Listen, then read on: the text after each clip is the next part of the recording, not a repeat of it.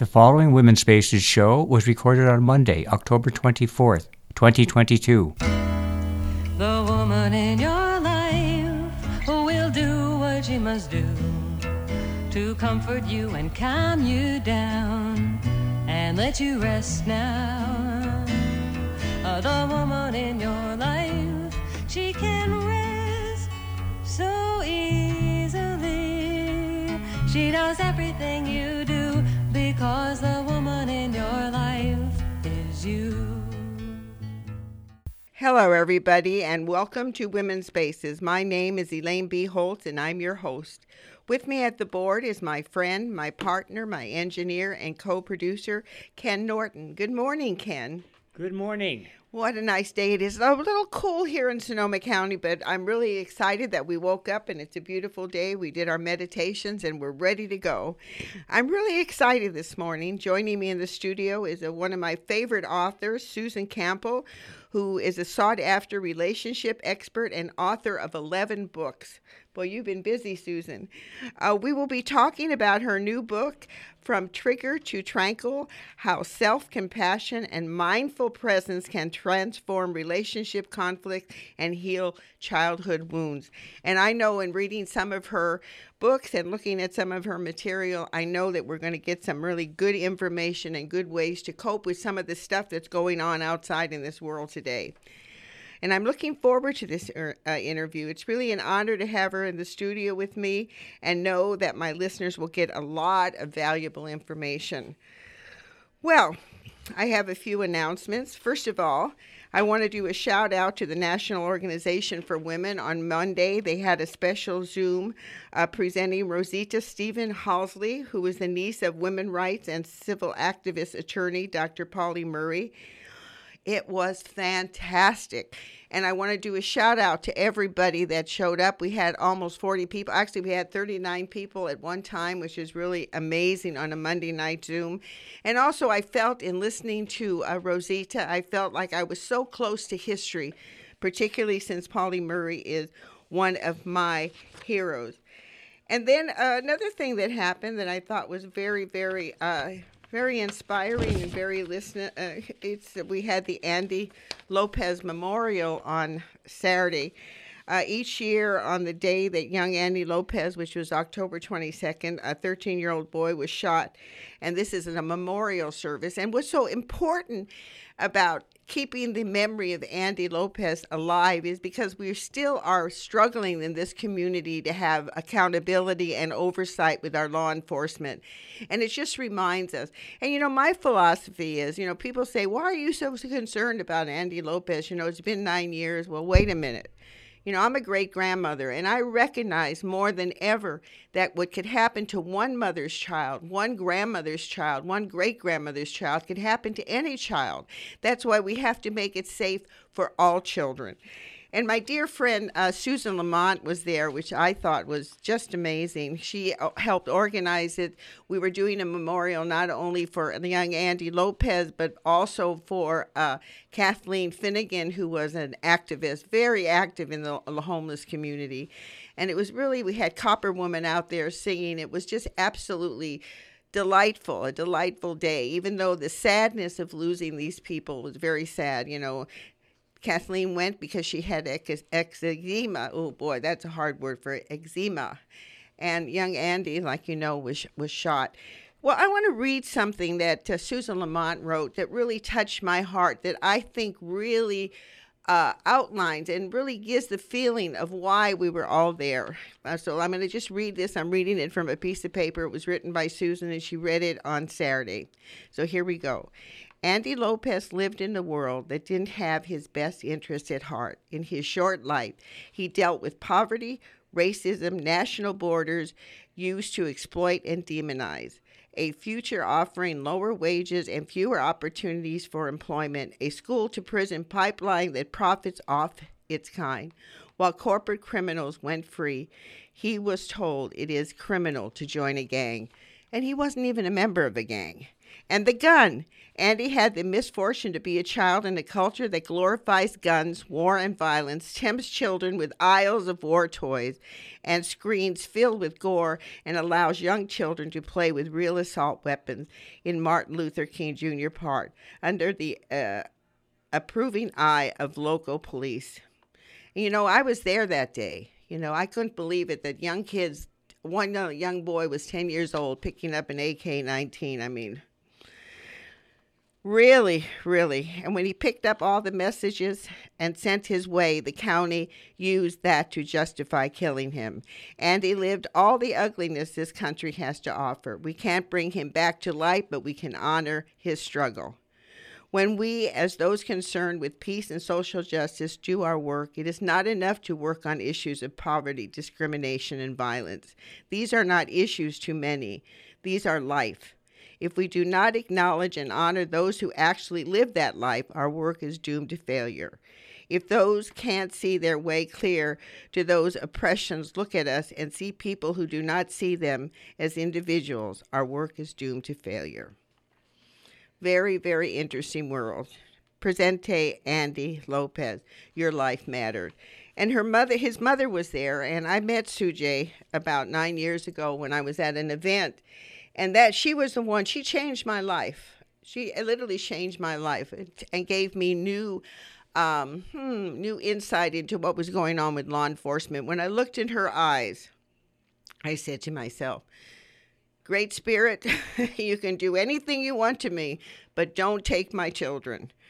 Don't hurt my grandchildren. At that time, I wasn't even a great grandmother, so it, it it's really, it was really a heartfelt ceremony, and then, along with that, which is very, very interesting, there was a protest going on in front of the Board of Supervisors. There was actually kind of like an art show and a protest with people speaking. And what they were doing was they were going and they were protesting what's happening with the Board of Supervisors, that they're putting a kind of a kink in Measure P. We, the people, 65% of us, of this county voted that we wanted Measure P to, to go forward, to have accountability, and to have oversight for our law enforcement. And little by little, you know, they're trying to gut it. And they're gutting what we voted for, which is very important. If they want to make changes, they have to go back to the polls.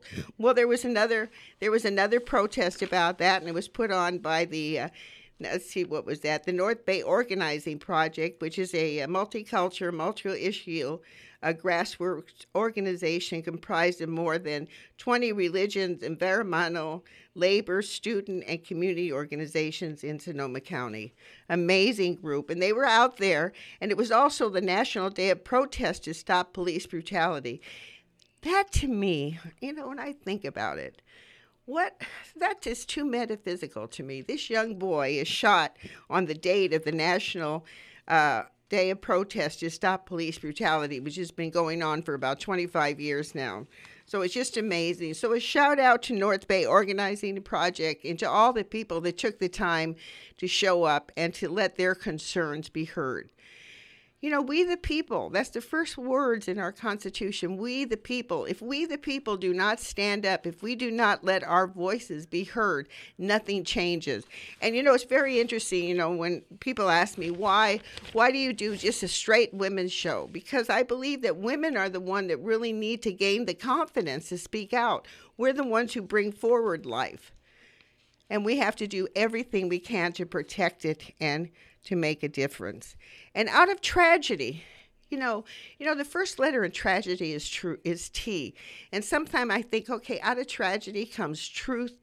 You start learning who you can trust, and it's kind of a transformation time you know, whenever something hits us like this, it kind of transforms us because we get a chance to look at ourselves, we get a chance to look at the culture that we're a part of, and we get to look at what is happening around to make some of some of the things that happen happen. So it's uh, it was uh, uh I don't know how do I say this. It's, you know, here it is, we're doing a memorial, you know, and it felt more like a celebration. I mean, we do have Andy's Park, which is beautiful. We do have, you know, Ayalero, which has come into being because of young Andy Lopez. But still, at the same time, there's still that edge that we still don't have law enforcement kind of moving in tune with we the people.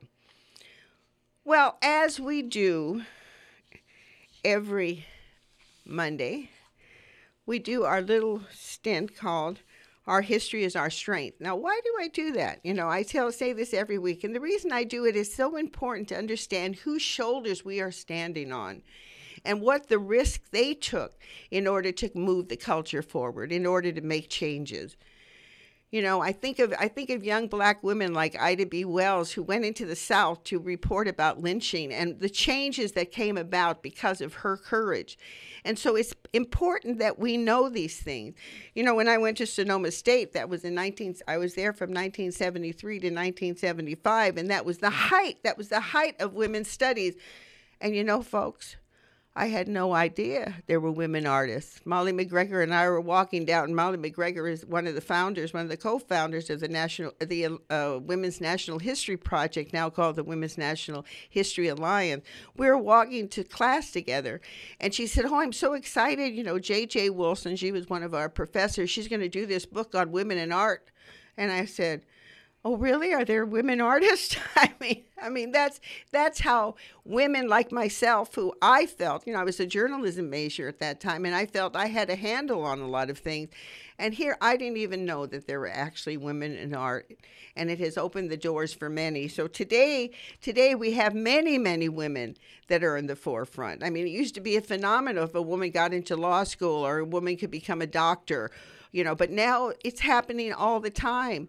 And at the same time, they're working to take our choice away from us. And so it's very important that we hear about the past, we hear about the shoulders we're standing on. And my goal is, hopefully, that it gives a woman out there courage to stand up for what she believes.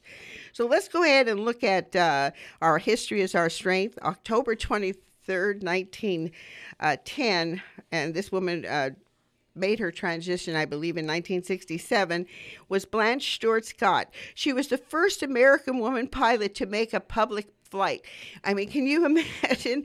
She did this on October 23rd, 1910. Can you imagine in 1910 a woman getting into an airplane? I mean, it was a phenomenal. Well, she was the first American pilot to make a public flight, the pioneering aviator. She was known, I love this, she was known as the tomboy of the air and she was also the second woman to even drive across the United States in an automobile.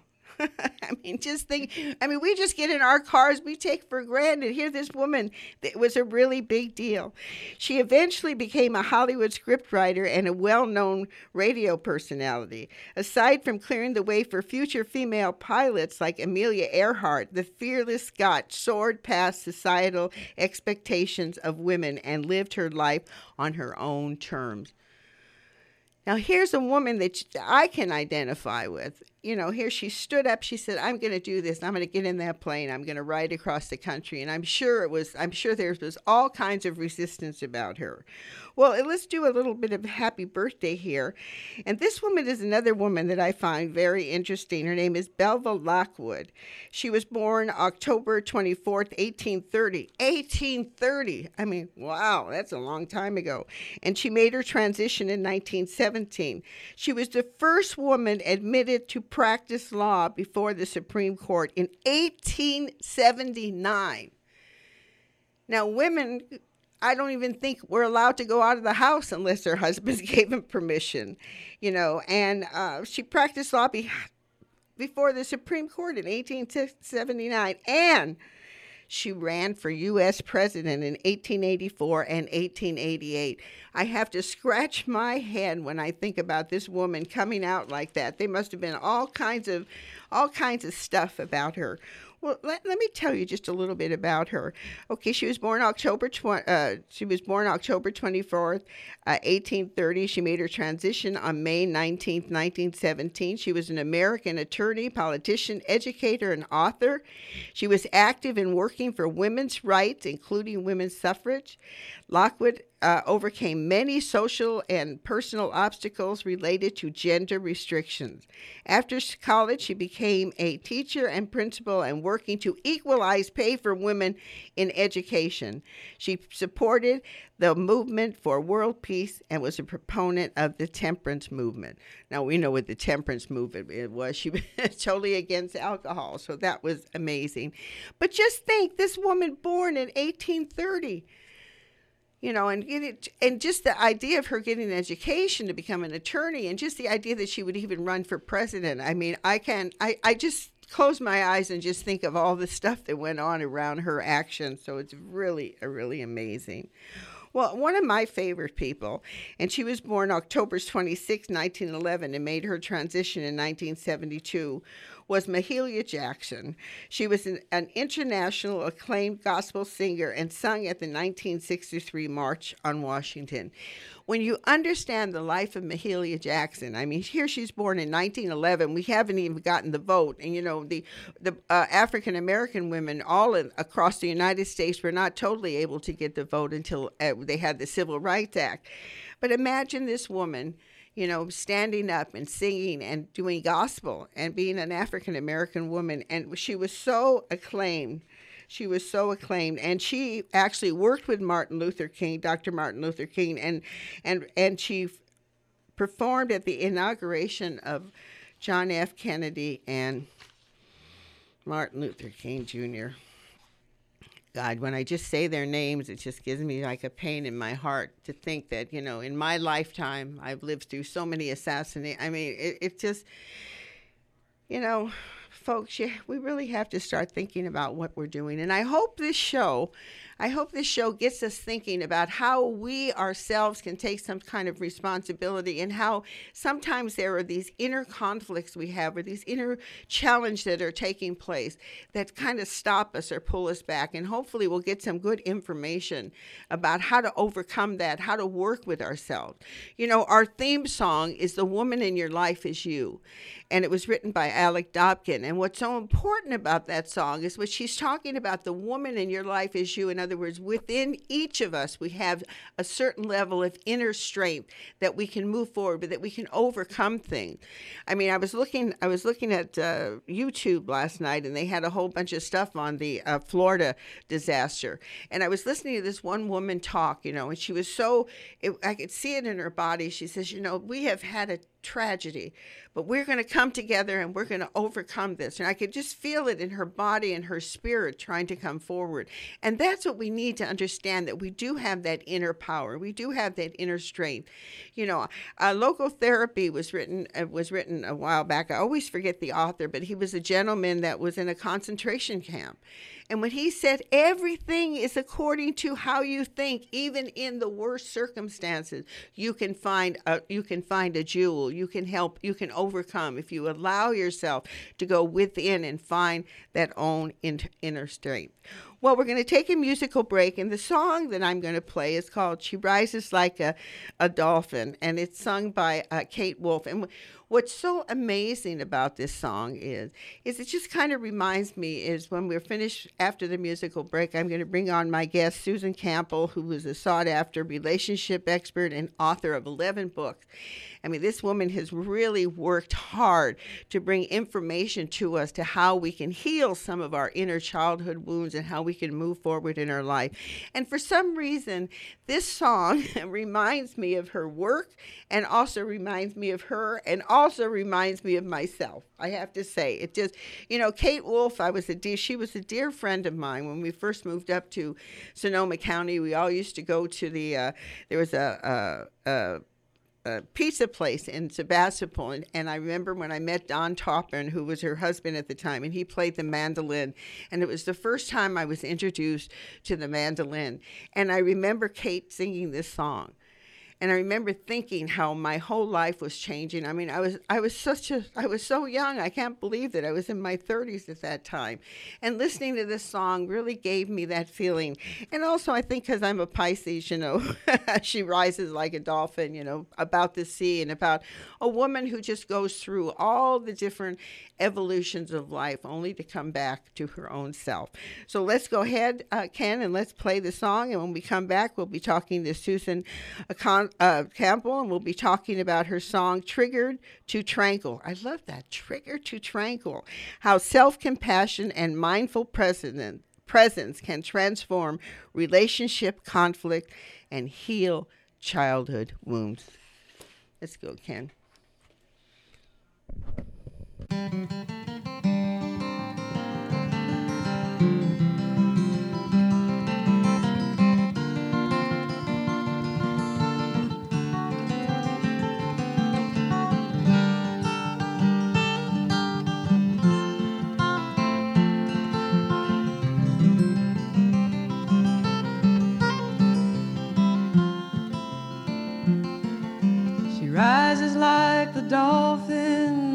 Sea wind in her eyes. Sunlight casting shadows like a painter's palette knife.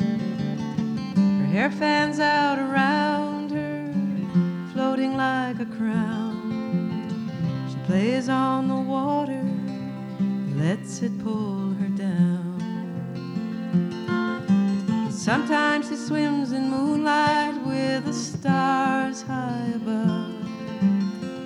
Night sounds of the water, speaking soft of love.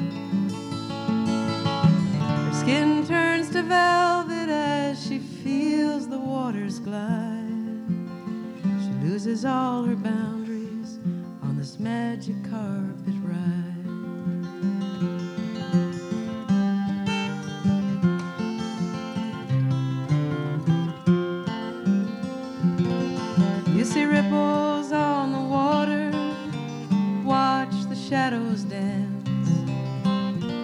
Diving down, and you're looking through a glass. Like a one way mirror, her reflection's far below. Where she was, she isn't now, that's all you really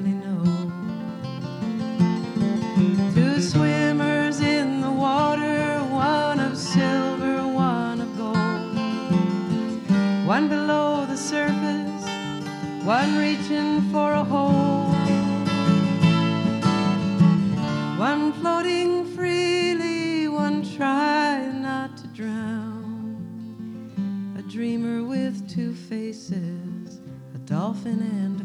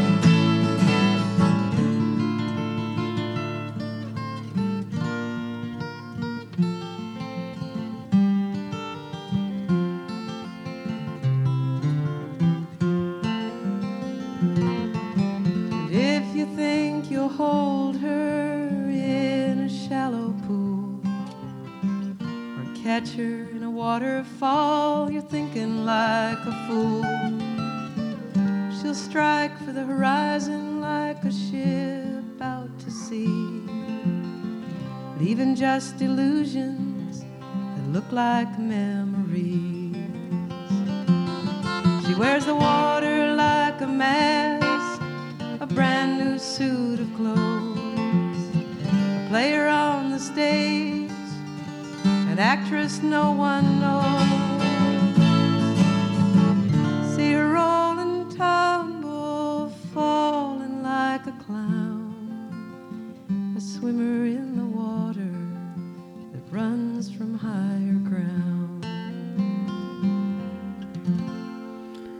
I love that the idea of going to higher ground. I mean, that's what I like to feel like that we are all making that effort to raise above a lot of the stuff that's going on. Well, for you folks just joining, I want to remind my listeners the opinions expressed here are not necessarily the opinion of the stations, its board of directors, its members, and Women's Spaces. Welcome back. You're listening to Women's Spaces, and I'm your host, Elaine B. Holtz. And without further ado, I want to introduce my guest. Joining me on this studio is Susan Campbell. Welcome, Susan. Welcome to Women's Spaces. Thank you, Elaine. I'm so happy. To, and, you know, Susan just told me that I interviewed her on my television show about 10 years ago. Where did 10 years go, Susan? Yeah, yeah, it was at least 10 years ago. my goodness. well, before we begin, is it okay if I tell our folks just a little bit about you? Please. Actually, I'm really proud. I've known Susan for years and years and years, and she's just had such an impact on so many people. I know she has had an impact on me on some of the books and some of the information that she has distributed to people. Well, Susan Campbell is, let's go, is a PhD, is a relationship coach who has over 50 years, who has been helping singles, couples, and professional teams communicate respectfully and responsibly. She is the author of 11 books, including the one we're going to talk about, From Triggered to Tranquil, Getting Real, Stay. The next book is Getting Real, Staying What's Real, Five Minute Relationship Repair, and The Couple's Journey. That's what I first read. I remember when I read The Couple's Journey. I think that was one of your first books. She has been featured, imagine she here she is on Women's Spaces. Listen to this. she has been featured on CNN Newsnight, Good Morning America, the Dr. Dean Edell Show, and in any, and has been a writer and appeared in many popular and business magazines. Susan trains coaches and therapists throughout the United States and Europe. Her website is www.susan, S-U-S-A-N, Campbell, C-A-M-P-B-E-L-L dot com. That's www.susancampbell.com. Wow. I mean, I could go on when I read your resume to have you cut it just to 125 words. Is there anything else you would like to add that you'd like our listeners to know about you? Well, I'm have a, I still work. I'm 81 years old, and I still love what I do. I'm um, a re- relationship coach, and I teach groups about honest communication. Well, you know, you've had a very i mean 50 years you know it's hard to believe you know i'm 82 so i'm your elder. Yeah. but it, but it's hard to believe looking across at each other that we knew each other in our 30s and here we are in our 80s with all the accomplishments that we have. But but i think it's important for our listeners to understand you know talk about how you first got interested in this field. You know what was it personally about it and what your motivation was and who were some of the people that inspired you? Okay well um I came of age, that is, I went to high school during the 50s, um, like you, I guess. And so during the 50s, you're thinking, well, what do I want to be when I grow up? And my parents had both struggled with what they found to be meaningful work. They never found meaningful work. And they talked about that a lot around the family dinner table. My father was a middle manager in a company, and um, it, he just talked about the frustrations of his life, but he couldn't do what he really wanted to do, which was teach college history, because he had a family to support. And my mom had never really been uh, educated with the idea that she would work, but when her kids grew up, she tried. She tried to tried different things, real estate and a couple other things, but she was also very frustrated about finding good work. So it was like my programming was to find work that I could really do for my whole life and, st- and enjoy it all my life. And it would really be meaningful, like the, the culture needed it. So I looked around, and the 50s was a time where a lot of conformity pressure and people were seemed to be afraid to speak what was really on their mind like a, a woman couldn't tell her husband that gee what you said hurt my feelings or man couldn't tell his boss, gee, you know, the customers want something different. I mean, I would say to, to people, what, you know, why don't you tell your boss that? And um, customer wants something different than what we're manufacturing here. And um, the answer that would come back was, oh, they just criticize me and tell me I'm not a team player. And my girlfriends would always come to me with their problems um, and it usually had to do with not being able to say something to somebody that they really needed to speak honestly to. So I began to think, what's you know, what's wrong with us? Why are we so afraid of each other?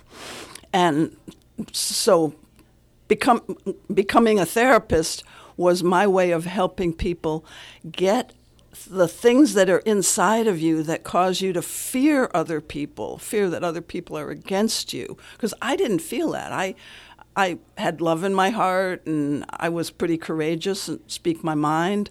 But most people couldn't seem to do that. Well, you know, it's interesting when you talk about the 50s. I'll tell you a little quick story about Yeah. myself. I had the audacity Yeah. to come to school wearing black pedal pushers and a black turtleneck, gold earrings, and red lipstick. And I was immediately sent home. I was suspended for a whole week because we had these crazy dress codes. Yeah. And I said to myself, I, I think I think I was I was very influenced by Marlene Dietrich that she was wearing Mm-hmm. pants, and I thought, why can't I wear pants to school?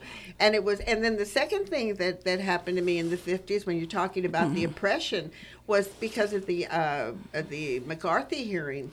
You know, I asked my my uh, high school teacher, you know, what is communism? Maybe we need to study it so if I, you know, meet a communist, you know, I'll know what to do. And next thing I knew was in the girls' vice principal's office, they're questioning me about my father being a union man. Wow, wow. So you know, so these were the things. You know, that the people glorified the '50s. For women, it was no glory No. on so many levels. No, and there was, I mean, I was aware of the McCarthy hearings when I was about 11, and being able to, to see the abuse of power, that was another, you know, all, people couldn't like dare, and, and it was a cultural thing, people couldn't dare to really express their truth, like speak truth to power.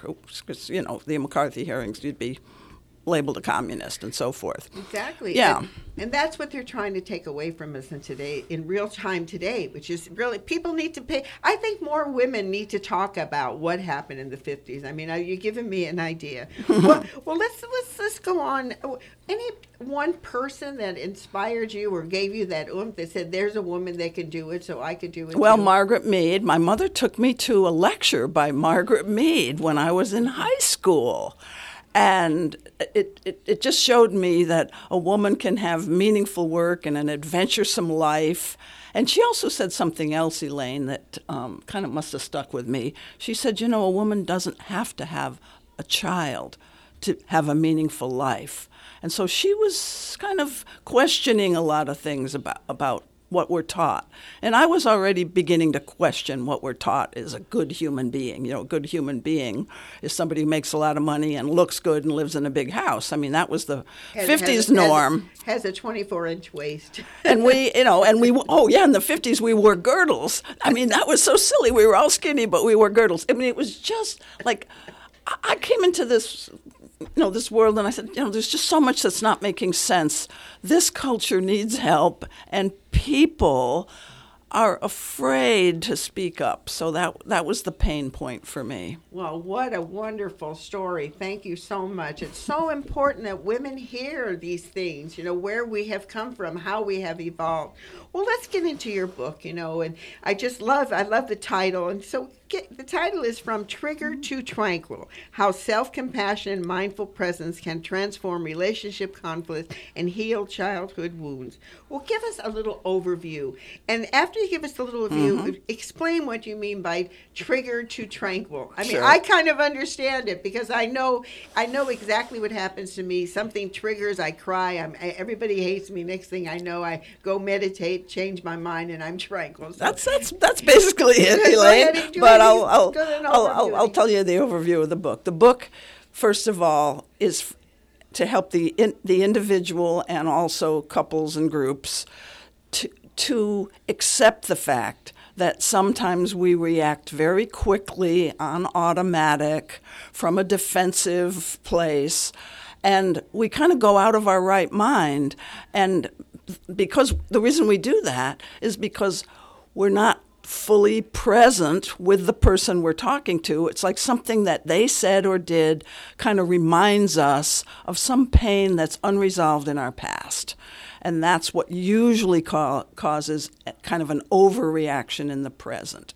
But I want people to not get, feel ashamed about that. I want them to accept that so many of us have childhood wounds that haven't been fully addressed.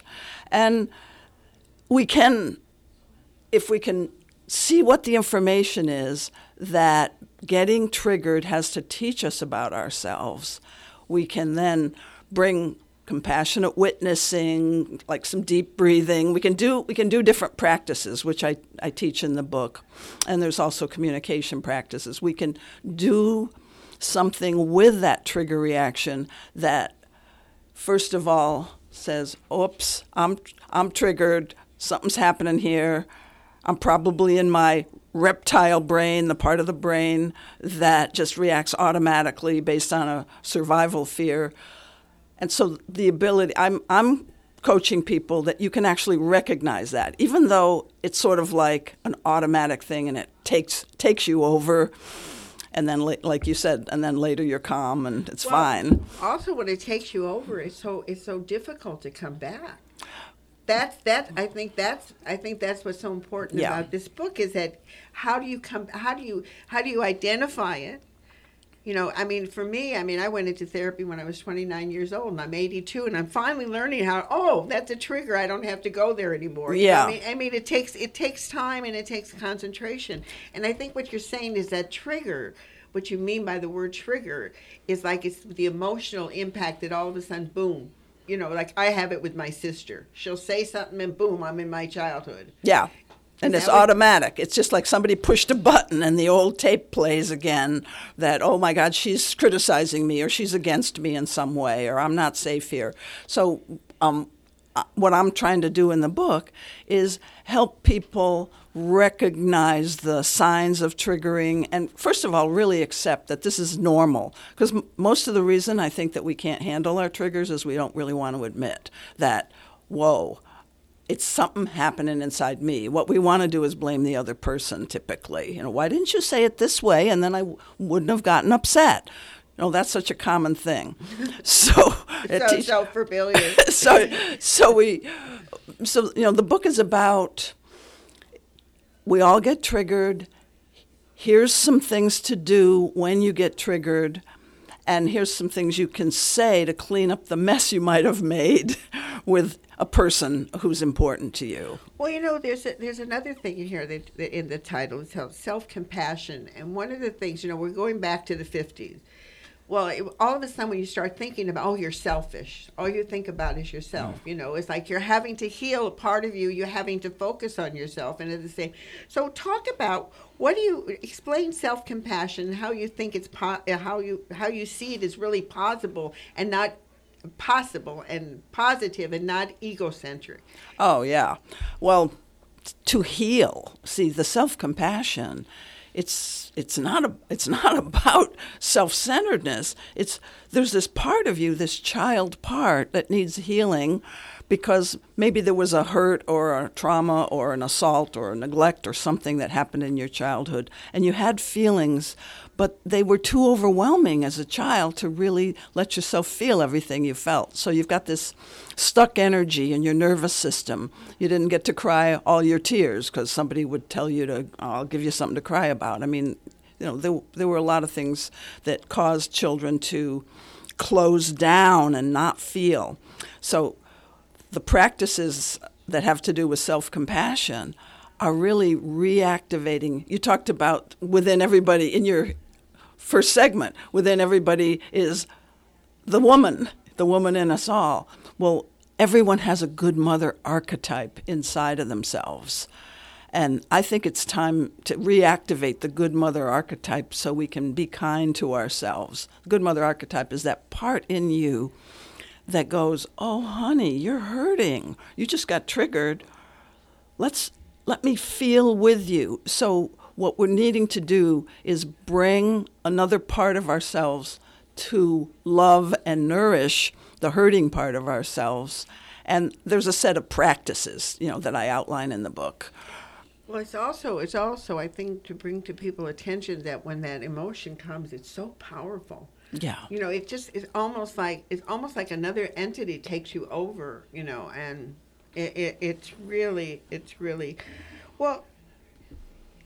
You you kind of hit on it. and I think maybe to give a few, maybe a few ideas of how people can overcome it is, you know, you, one of the things that I read that you said was is that basically people run from their fears because of the emotional pain.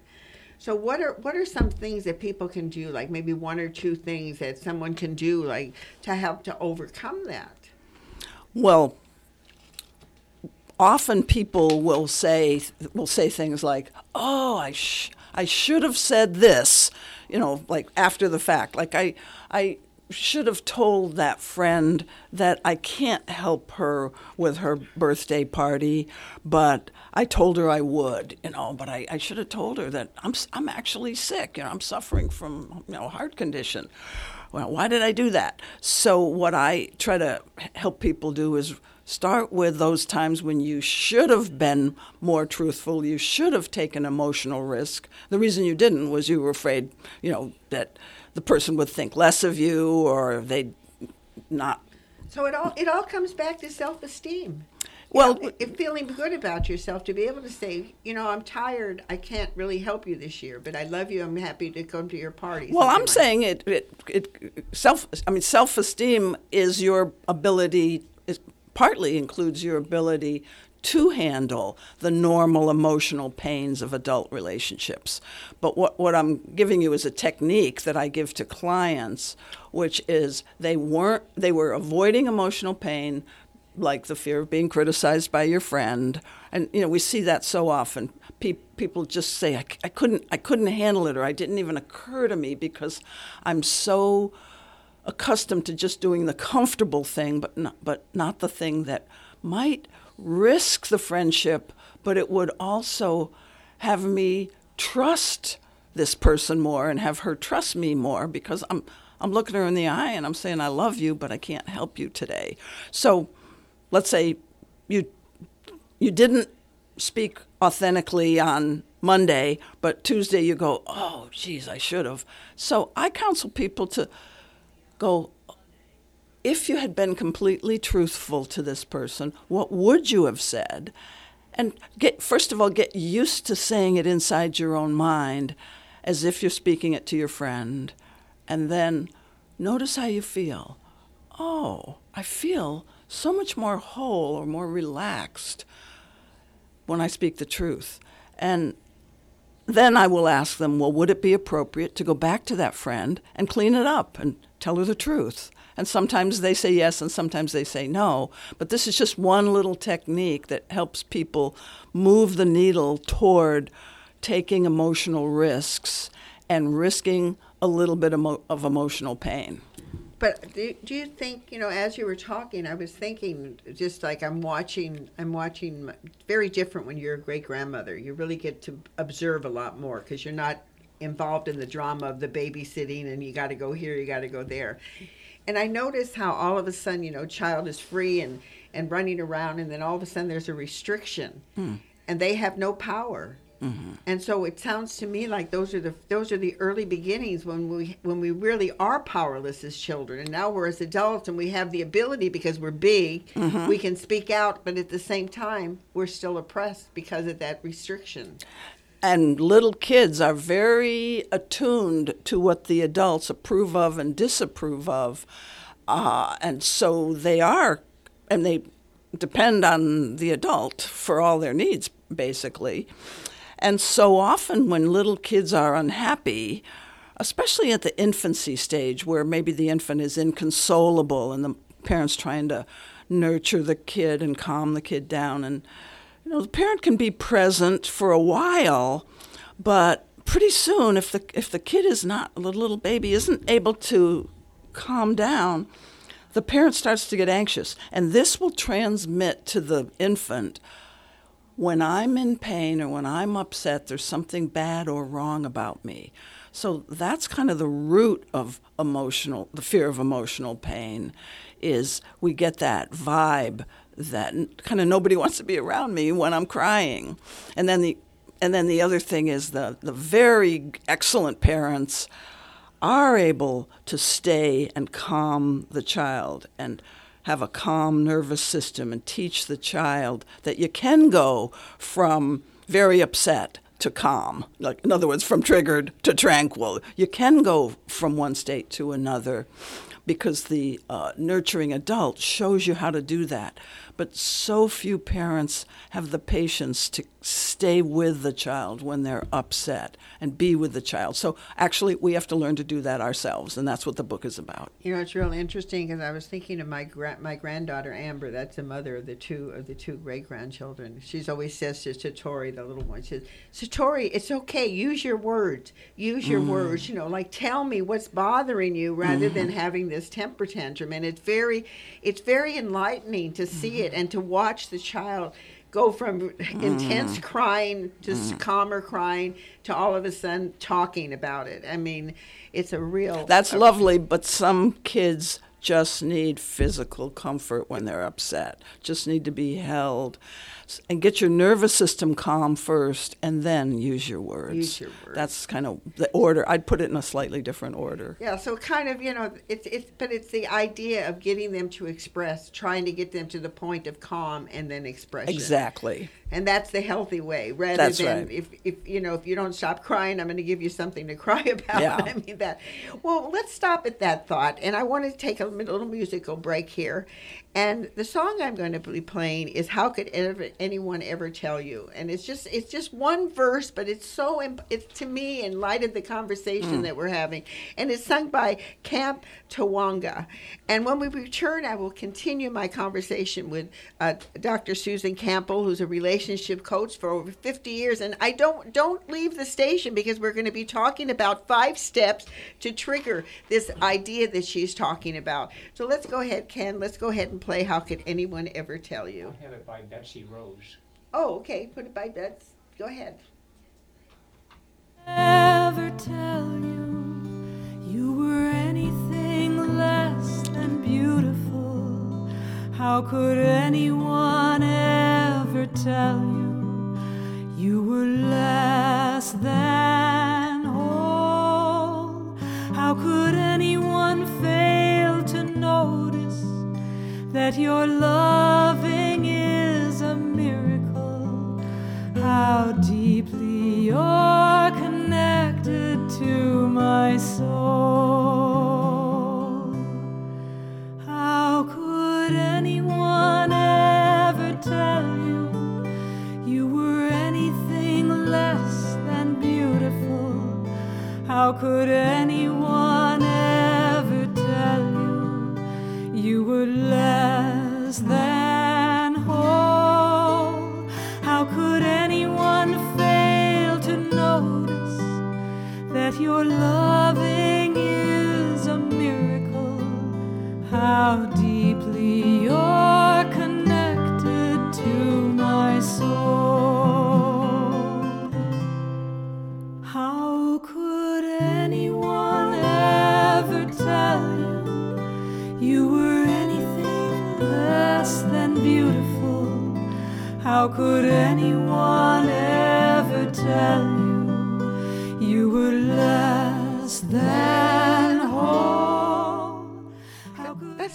all about, folks. How can anyone tell you you're anything less than beautiful? Anyway, welcome back. You're listening to Women's Spaces, and I'm your host, Elaine B. Holtz, and I'm in conversation with Susan Ca- uh, Campbell, a sau- sought-after relationship expert and author of 11 books. And we're talking about her book, Trigger to Tranquility How Self Compassion and Mindful Presence Can Transform Relationship Conflict and Heal Childhood Wounds. And I believe that's so important heal childhood wounds.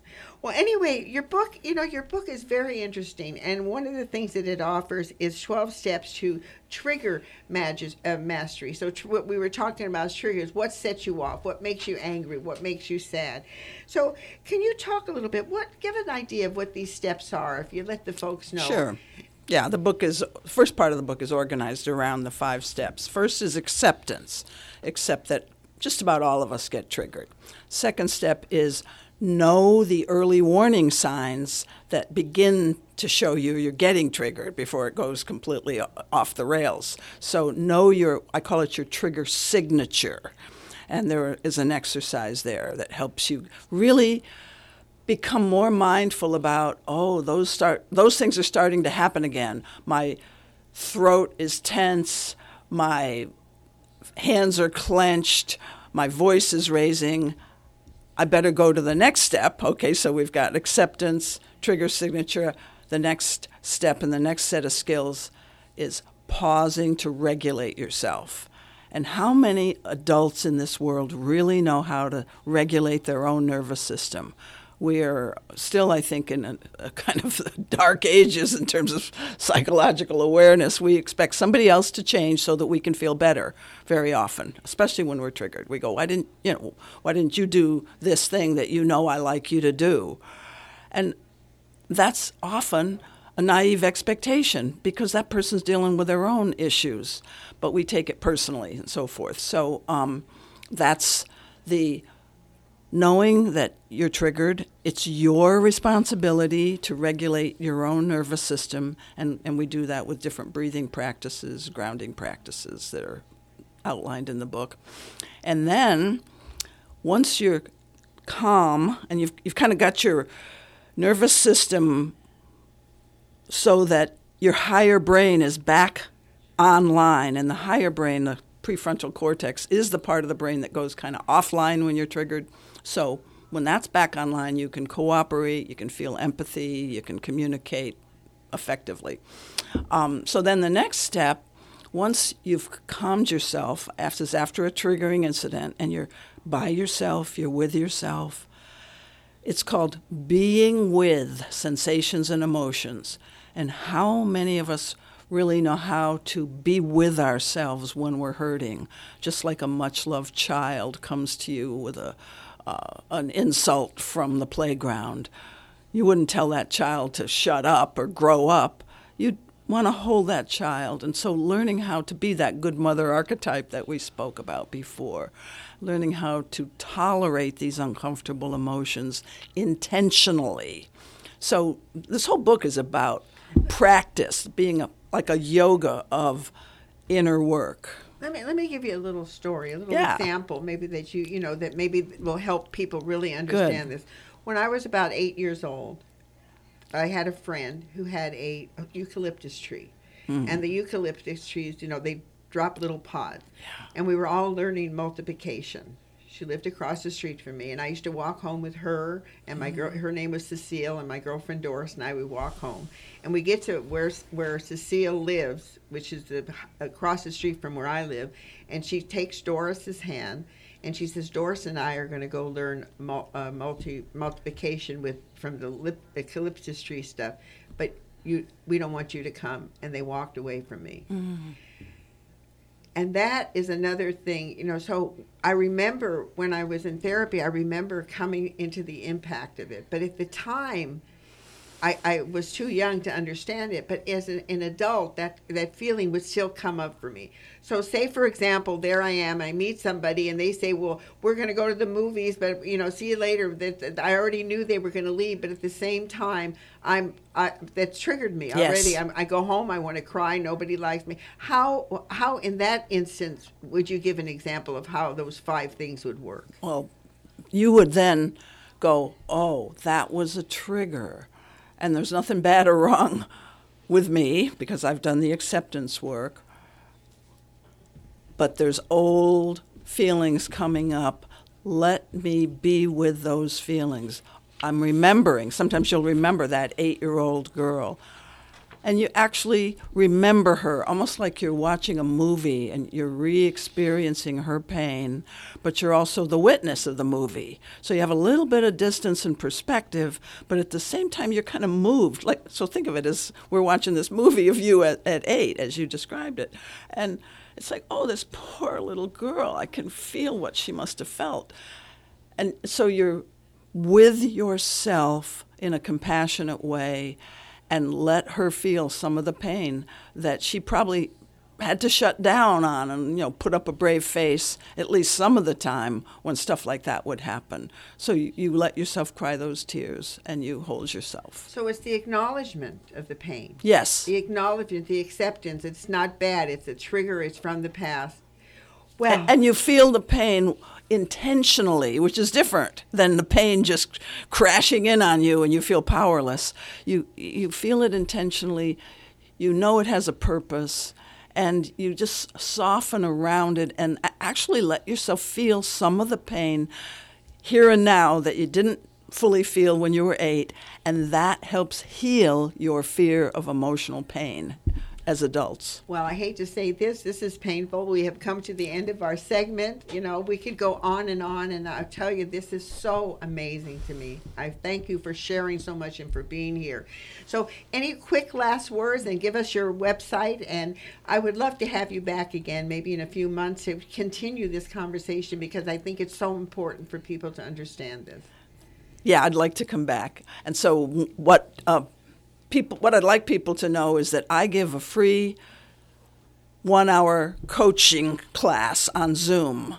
So I do a, a I coach people. That, you know, they bring in their problems, or I do exercises, or I you know I do a little mini workshop once a month. And so if they go to susancampbell.com and subscribe to my newsletter, they'll see the announcement about when that free call is. And uh, I'm at the age now where I'm not charging so much for things. I just want to give away what I have. So there's other free things on that website too. So it's susancampbell.com. Yeah. Any any last one last sentence to our, our listeners that you'd like to leave them, a thought or anything? Well, in a relationship, I think, is something I like to leave people with. It's very important to let somebody else be unhappy with you and to try to be curious about why they're unhappy. That's that's a whole thing that we didn't get into was the relationship aspect of it. So uh, don't think you're bad or wrong if somebody's unhappy with you. Look at it as an opportunity to get curious and deepen your intimacy. Well, Susan Campbell, I wrote a note, relationship aspect. That's going to be our next show together, and I think we'll concentrate on that. I want to thank you for the bottom of my heart for being here, and I want to wish you much, much success. And I got to say, you look beautiful for 81. And thanks for the work you do, Elaine. Well, my pleasure. Well, that's it for our show, folks. A special thank you to Susan Campbell, sought after relationship expert and author of 11 books. And we talked about her whole her new book from Trigger to Tranquil, how self-compassion and mindful presence can transform relationship conflict and heal childhood wounds. You know, we're all many of us still live in our childhood and it's it's very hard to overcome. Well, teaching Speaking of children, remember our children are the future and it's important to get involved. And the very least you can do is register to vote and then vote. This is Elaine B. Holtz. You've been listening to Women's Spaces. Remember again, our children are the future. We must never look, lose sight of that. Thank you so much for listening, and I look forward to being with you the next time. In your life, she can wait so easily.